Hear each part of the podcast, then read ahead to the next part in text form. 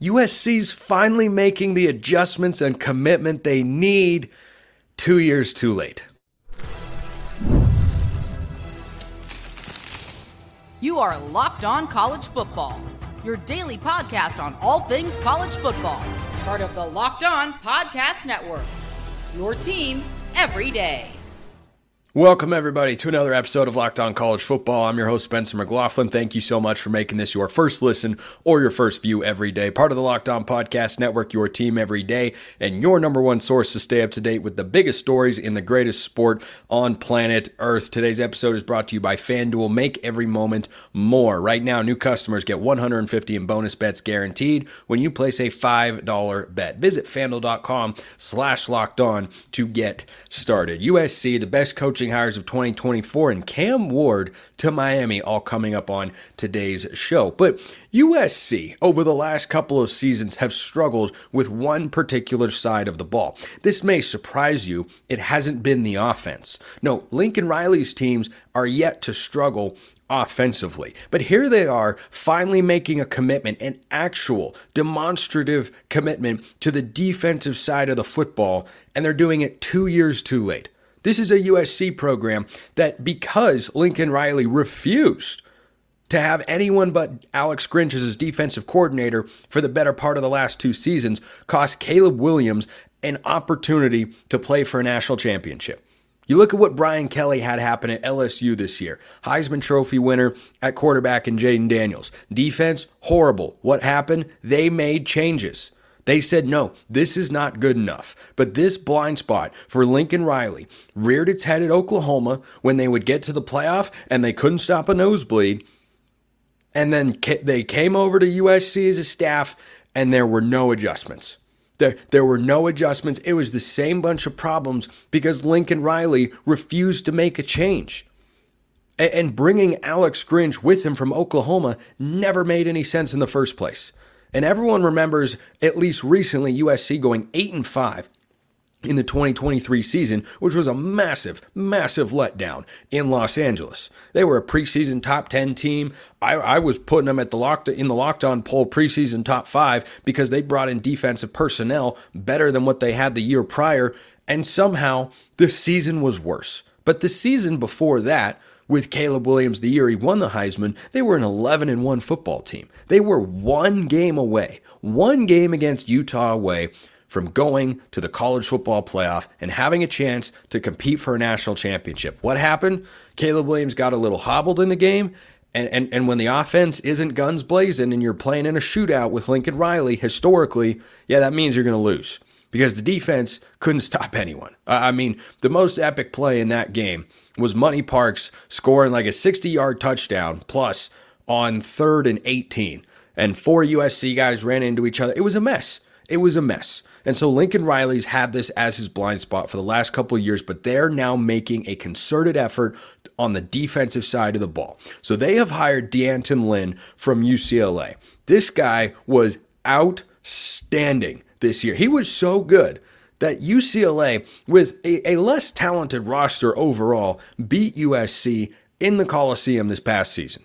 That is not something that should have happened, but it did. And D'Anton Lynn was a big reason why. So, so Lincoln Riley, finally, after dismissing Alex, Alex Grinch prior to the Oregon game, said, you know what? Here's something that I've never done before, and I'm going to go for it. I, I am going to make the I'm going to make an investment on the defensive side of the ball. I think this is going to pay off and it'll help USC be a contender in the Big 10 in 2024 because D'Anton Lynn was a stud hire from UCLA and for USC to go to their crosstown rival and just beep, pluck him off and make him their defensive coordinator is one heck of a move. But when you're the bigger brand of the two in a city that's got two college football teams, that's how you operate. And, and this feels more like old school USC. We'll see what the results on the field actually are come this fall. But the results for UCLA's defense this year, D'Anton Lynn inherited a good amount of talent, no doubt about it, as he came down from the NFL. But he did an outstanding job and called what was probably the best defense in the Pac 12 this past season. And it's a great fit because Lynn is going to a place where he is going to be the top dog on the defensive side of the ball. He's not going to have a head coach or anybody else chirping in his ear. How do I know that's something he's familiar with? Because Chip Kelly, historically, not exactly in tune with what's going on on the defensive side of the ball. Way back in the Oregon days, Chip Kelly used to coach the offense, focus on the offense, and he let Nick Aliotti run the defense. Well, this guy D'Anton Lynn has proven to be a really good coordinator, and it's play, it's paying off with personnel as well. You've got Kamari Ramsey coming over. You've got a returning player, among others, in Bear Alexander, that are going to be staples of this defense come 2024 for the Trojans. Kamari Ramsey's a safety. Kamari Ramsey's a guy that was a good player for UCLA this past season. They brought in two transfers, the Arnold brothers from Oregon State, Easton Mascarenas Arnold and Achille Arnold, a linebacker and a safety. USC, this is what I'm talking about with the investment that they are making. USC has brought in a top 20 transfer portal class in 2024 in, in, in, this cycle as it currently stands. There's another window, but they've brought in a solid haul of players. Of the 11 additions via the transfer portal, seven of them are on the defensive side of the ball. Seven of them. This is not something that Lincoln Riley used to do. It didn't used to be a big priority like this. This feels like a changing of the tide, a shifting of the guard mentally for Lincoln Riley, where he realized this season, bottoming out with a 7 and 5 year, his worst season ever as a head coach in college football. First time in a full season, he did not win 10 or more games. It's the first time. He's still a very good head coach. His track record is very good, but this has always been a blind spot for him. And he's finally making the change. For him to make this hire, bring in these sorts of players, and just demonstrate that he takes that, that side of the ball seriously has to be a, a strong sense of why couldn't you have done this two years ago? Because if he'd had this sort of mindset a couple of years ago, when he first was hired to USC, and he'd said, Sorry, Alex Grinch, the defenses at Oklahoma weren't very good. And they were not. They were not. But he decided to stick with him, and it cost him a chance to compete for a national championship not once, but twice. I, I, I thought that they should have gone out USC and hired Jim Leonhard, who wanted to be the Wisconsin head coach. They hired Luke Fickell instead. Jim Leonhard, a very respected defensive mind. I thought at the time that would have been an appropriate hire going into the 2023 season after the mess that was the 2022 season defensively, in which USC lost three games, allowing over 40 points in all of them. Leonhard's a guy who maybe wants to be a head coach. Maybe he wouldn't have stuck around, but at the very least, with a Heisman quarterback, with one of the best, with the future number one pick in the NFL draft, you would be fully committed in a way that could allow you to compete at the highest level and there has not been a team to win a national championship that it wasn't at least solid, decent, or respectable on defense. USC has not been that under Lincoln Riley. They have been horrible. But D'Anton Lynn can change that. He's bringing in players who can make an impact right away. And as a defensive coordinator, it was a short tenure at UCLA, but boy, was it impressive. Some hires go better than others. Which ones are going to work out in college football? Well, that's a really, really interesting question because there have been a lot of hires in the coaching carousel. But aside from Kalen DeBoer at Alabama, who else has been a great hire this offseason? Jase Medical will be a great move for you. I, I, I, know we come to sports to escape from some of the crazy realities of real life, but can we just talk for a minute about preparing for, for real life, according to the FDA, pharmacies are running out of antibiotics like amoxicillin right in the middle of the worst flu season in over a decade, which is not something that you would like to hear. I can't imagine a more helpless feeling than needing a particular medication and not being able to get it. Thankfully, Jase Medical's here to help. The Jase case is a pack of five different antibiotics to treat a long list of bacterial infections, including UTIs, respiratory infections, sinusitis, skin infections, among others. This stuff could happen to any of us, and you want to be prepared. Visit jasemedical.com and complete your physician encounter. It will be reviewed by a board certified physician and mentioned, and your medications will be dispensed by a licensed pharmacy at a fraction of the regular cost. It's never been more important to be prepared than today. Go to jasemedical.com, use offer code locked on to get $20 off your order. That's jasemedical.com. Use that offer code L O C K E D O N to get $20 off your order. Do you find it hard to keep up with the coaching carousel? Who's moving where? Who's still around? Where are the players? That's what this show is here to do. This is Locked On College Football. If you're new here, thank you so much for uh, being here. Very much appreciate it. So, a lot of hires have been made this offseason. We're all very well aware of that. Kalen DeBoer is the best one. Kalen DeBoer, as I rank my top five coaching hires here going into 2024 in college football, Kalen DeBoer is the number one hire. And I, I just look at what he has done in his career. And anyone who doubts that he can have success in Tuscaloosa because he's not a Southern guy, he's not a big recruiter. Was he? Could he want the NFL one day? Like, well, mm-hmm. this is a guy who's won at a high level everywhere he's been. Why is that going to change when you give him Alabama's brand, resources, and location? I, I, don't know why that's going to change. Their roster is going to change. They're not going to have Jermaine Burton. They're not going to have Isaiah Bond. They won't have Jase McClellan. Like there, there are a lot of guys who are not going to be on Alabama's roster next year. But Nick Saban has had a history of stacking one good recruiting class, not good, great, on top of another on top of another. It's not as if there are a bunch of one and two star kids who aren't even good enough to play Power 5 college football sitting down there. Th- this is a situation in which Kalen DeBoer has to assess his roster, yes, and he's got to make it work. It'll be different than last year. But he's had a track record of success with quarterbacks. I think he could be great for Jalen Milroe in 2024.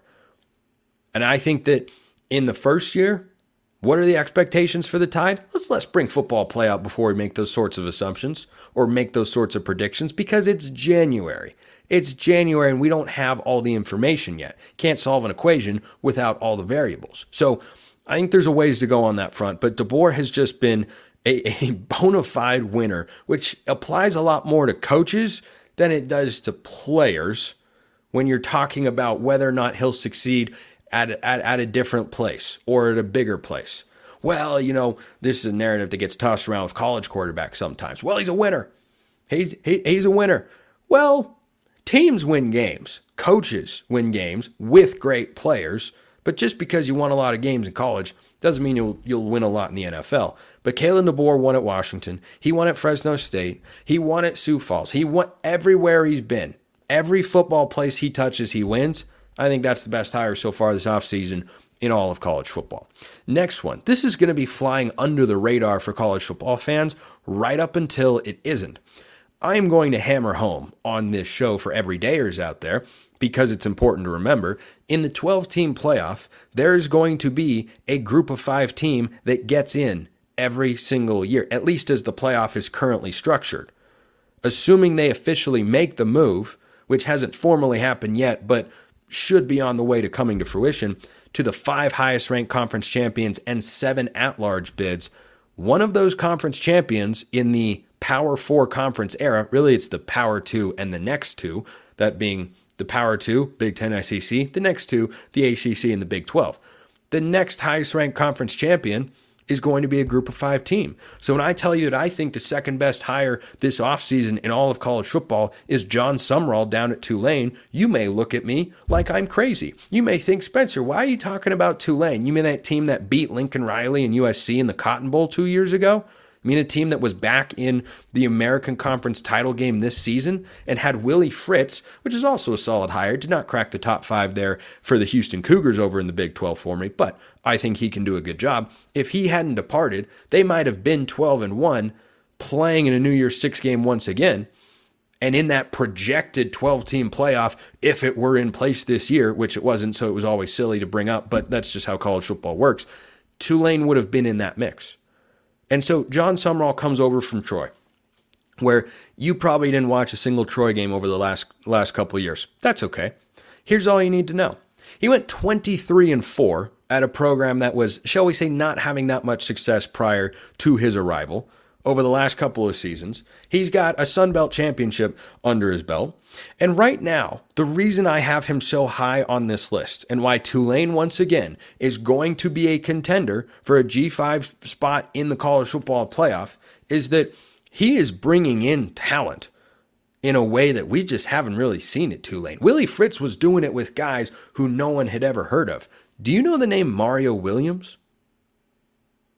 Probably because you're a college football fan if you're listening to or watching this show. Mario Williams, yeah, he's still around. Oklahoma, USC, yeah, he's going to Tulane. They picked up another receiver from Alabama. They picked up Ty Thompson from Oregon. That was a former five star quarterback recruit. They've brought in three players, a quarterback and two pass catchers that were blue chip prospects coming out of high school that played major college football at the Power Five level. That's what Jon Sumrall's doing down there as you look at that American Conference, I, I, think the American champion or the Mountain West champion has got an excellent chance to be the highest ranked conference champion and get into the 12 team playoff in 2024. And when you look at the green wave of Tulane and what Jon Sumrall has the chance to do, he looks like he's building a roster to compete for a playoff spot right here, right now. Ty Thompson is not supremely experienced, mega talented kid. Mega talented, highest rated quarterback recruit in the history of Oregon football. I like that Jon Sumrall hire from Troy. Number three, let's go up to East Lansing. Let's talk about Jonathan Smith at Michigan State. Here's a guy who took over an Oregon State program that has never been to a conference championship game, has not played a game on New Year's Day of a major bowl variety since the early 2000s when Jonathan Smith was the quarterback, by the way. He took it over after a season in which they went 1 and 11. It is one of the worst college football teams of the last 20 years. There's 2022 Colorado. There's 2017 Oregon State. There are a lot of bad. There were some Kansas teams that were bad. There have been some bad teams. That program was way down and not a historically great one. And what did he do? He came in and he won 18 games in the last two seasons once he built it up.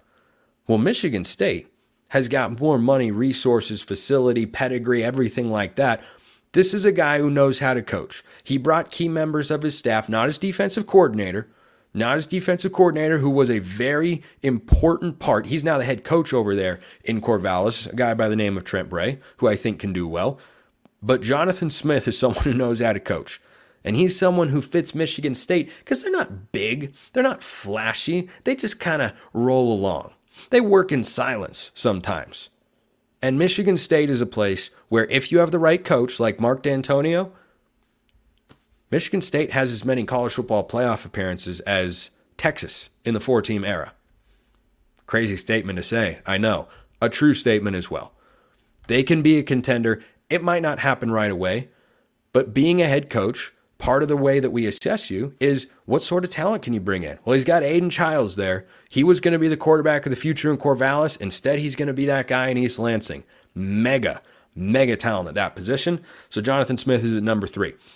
Staying out west, Jedd Fisch, number four at Washington, going into a situation in which he is taking over a roster that just doesn't have anybody from last year. It's a complete start over. Here's the thing he took Arizona, another non traditional power, from one win in his first year to 10 wins this past year. He did that after year three. He did it even quicker than Jonathan Smith did it at Oregon State. If you can build Arizona into a 10 win program that quickly when they had lost 12 consecutive games when you were hired, I have pretty, pretty good faith that he'll be able to win games at Washington. Might not be right away, like Jonathan Smith in Michigan State. Might not happen immediately, but I think it'll happen. And number five, Mike Elko over at Texas A&M. You know what I love most about this hire? Like Jonathan Smith, it's not that flashy. Texas A&M has been all about flash. They've been all about attention. They've been all about recruiting and money and brand and all this sort of stuff. That's always what they've been about. When that hasn't worked over and over again, sometimes you need a change in direction. Mike Elko feels like a guy who's going to bite off a $2 steak and say, This is how we're playing football, and we're going to win football games.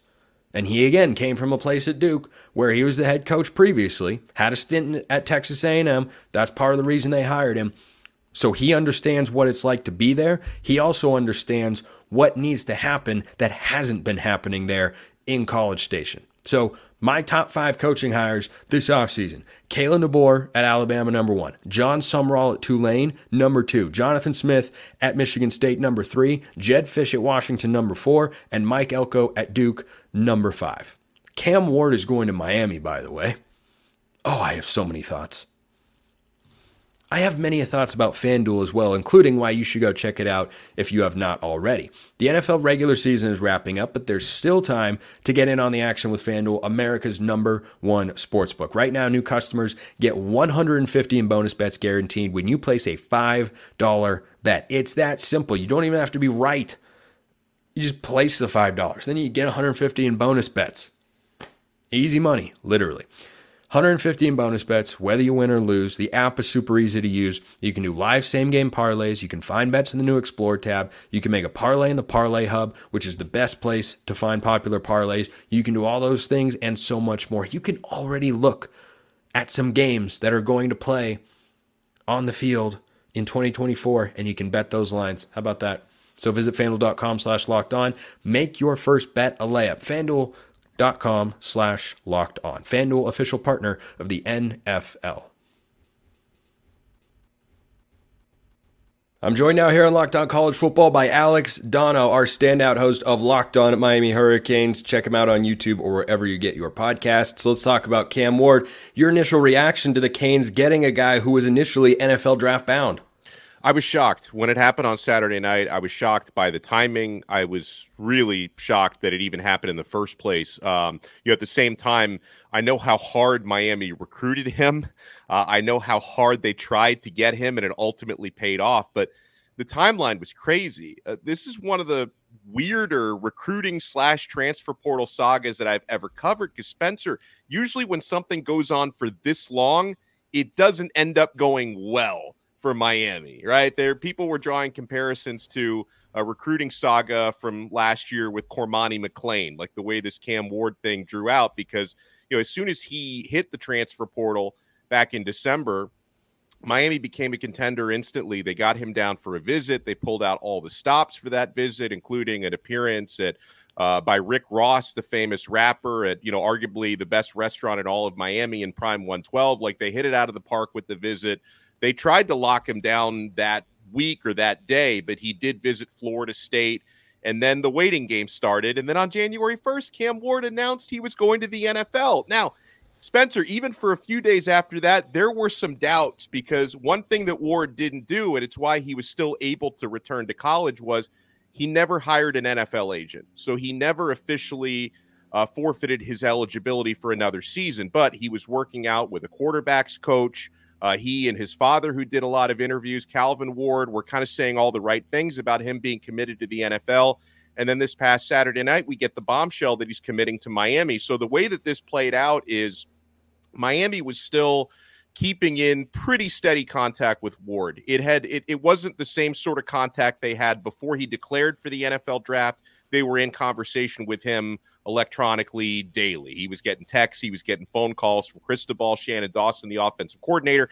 After he declared for the NFL draft, it was one of those things where Miami would check in on him weekly. And the way that Ward's mother described it was Miami happened to call, Cristobal called him and checked in on him, I guess at the right time where Ward was maybe having a, a few doubts about his NFL stock. Uh, I'd seen him mocked mostly as a third day draft pick. And I think in Ward's mind, and he has he has an opportunity to prove it on the field. He feels that, you know, in his mind, he's a first round NFL talent. But unfortunately, that wasn't the feedback he was getting. And I think that there was a little bit of frustration there that he probably wasn't going to be or wouldn't be this year drafted as highly as he thinks he should be.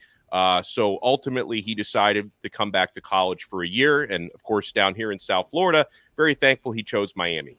Yeah, he's a really talented guy. Began his career at Incarnate Word at the FCS level over in the Southland Conference. Last two years at Washington State, compiled a record uh, of 12 and 13 up there in Pullman. Not the easiest place to win, but certainly one that has built a winning tradition. And they're definitely, I, I know because I've spoken with several of them, Washington State fans that are more down on Cam Ward's prospects. I'm not in that particular camp. Their vantage point is look, Washington State had made a bowl game six or seven years in a row, and they didn't make one this year after a 4 0 start. They got off to a blistering pace. They were number 13 in the AP poll at 4 0. They had wins over Wisconsin, they had wins over Oregon State it was a great start to the year, and then it all kind of fell apart. Sometimes that was Cam Ward's fault, sometimes it was not. They, they had a loss at home against Stanford in which they scored just one offensive touchdown, and that was a 3 and 9 Stanford team. They had another loss against Cal in which, their, in which their defense gave up over 40 points. So it's definitely a mixed bag, and that has been the Cam Ward experience. Is when he's very good, he is making elite NFL caliber throws with pinpoint precision, particularly down the field and on the move. That's what this guy can bring to the table. But there's another side where he turns the ball over. He's had fumble problems. He's had some interception problems that I think got a little bit better as he played his second year at the Power Five level coming from the FCS. But talk about him in comparison from what you know about him to, to Tyler Van Dyke, who's off to Wisconsin in the in the quarterback carousel. What can he do that Tyler Van Dyke was not able to do? Well, the first big thing is his ability to extend plays and make off schedule plays. That's Tyler Van Dyke. There wasn't a whole lot of ability to improvise. There wasn't a whole lot of ability to make something out of nothing. Uh, he did hit some big time throws at times in Miami, but he doesn't have kind of that electric playmaking ability that Cam Ward in theory brings to the table. The other thing with Van Dyke, and, and you did bring up turnover issues with Ward. So this is not this is not a perfect fix to that problem. Uh, but Van Dyke on his best Saturday would go out there and look like a first round draft pick.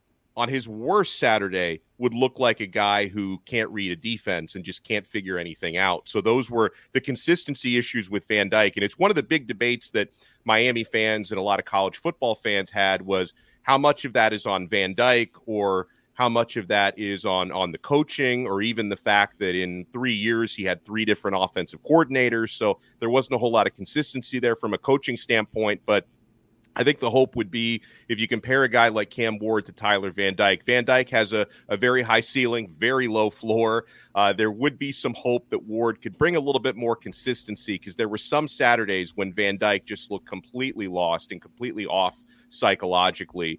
Uh, and then, you know, just the ability to extend plays, I think, is a big thing that Ward brings to the table. And, you know, hopefully a little bit more consistent accuracy. Because, again, there were definitely some deep throws where Tyler Van Dyke would just uh, puzzlingly miss a lot of throws short and get intercepted on deep passes. So uh, I think Miami's hoping to hoping to fix some of those things with Ward coming in.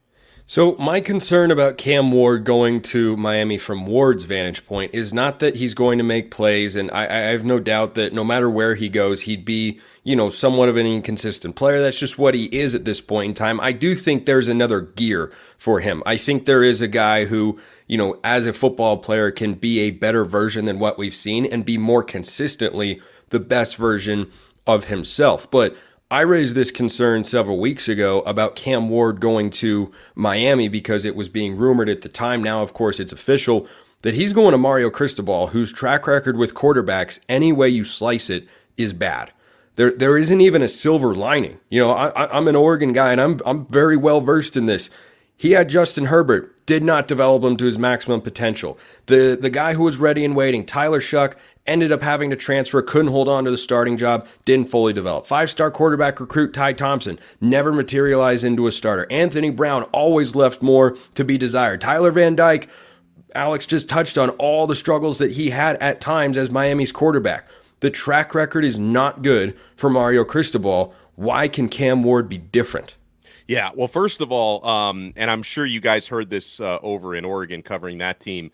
There is definitely a hope that Mario Cristobal allows some of his assistants a little bit more, a little bit more leeway and a little bit less micromanaging from his standpoint. Now, with that said, uh, the jury is still out from a Miami standpoint on offensive coordinator Shannon Dawson, who's also the quarterback's coach. Now, on the plus side for him, uh, it, it, seemed like he did great work with Clayton Tune in his final year uh, at Houston, and you know, going back a little while, he was the uh, the quarterbacks coach for Geno Smith at West Virginia.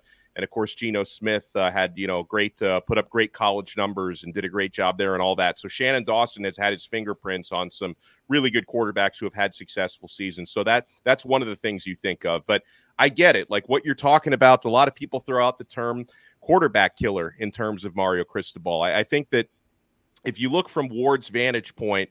Um, he definitely sees a good offensive line at Miami. He sees a good stable of running backs. That that's an area, offensive line and also running back, where Miami's absolutely loaded to try to take some of that pressure off of him. Uh, Mark Fletcher, heading into his second year, uh, had a dynamic first year at Miami. Uh, AJ Allen, Henry Parrish, uh, a guy that we haven't really seen yet because he's had injury troubles his first couple of years. Trevante Citizen, there's very high hopes for him as well. Go ahead. And, and one point I want to interject on that is that's something he did not have at Washington State.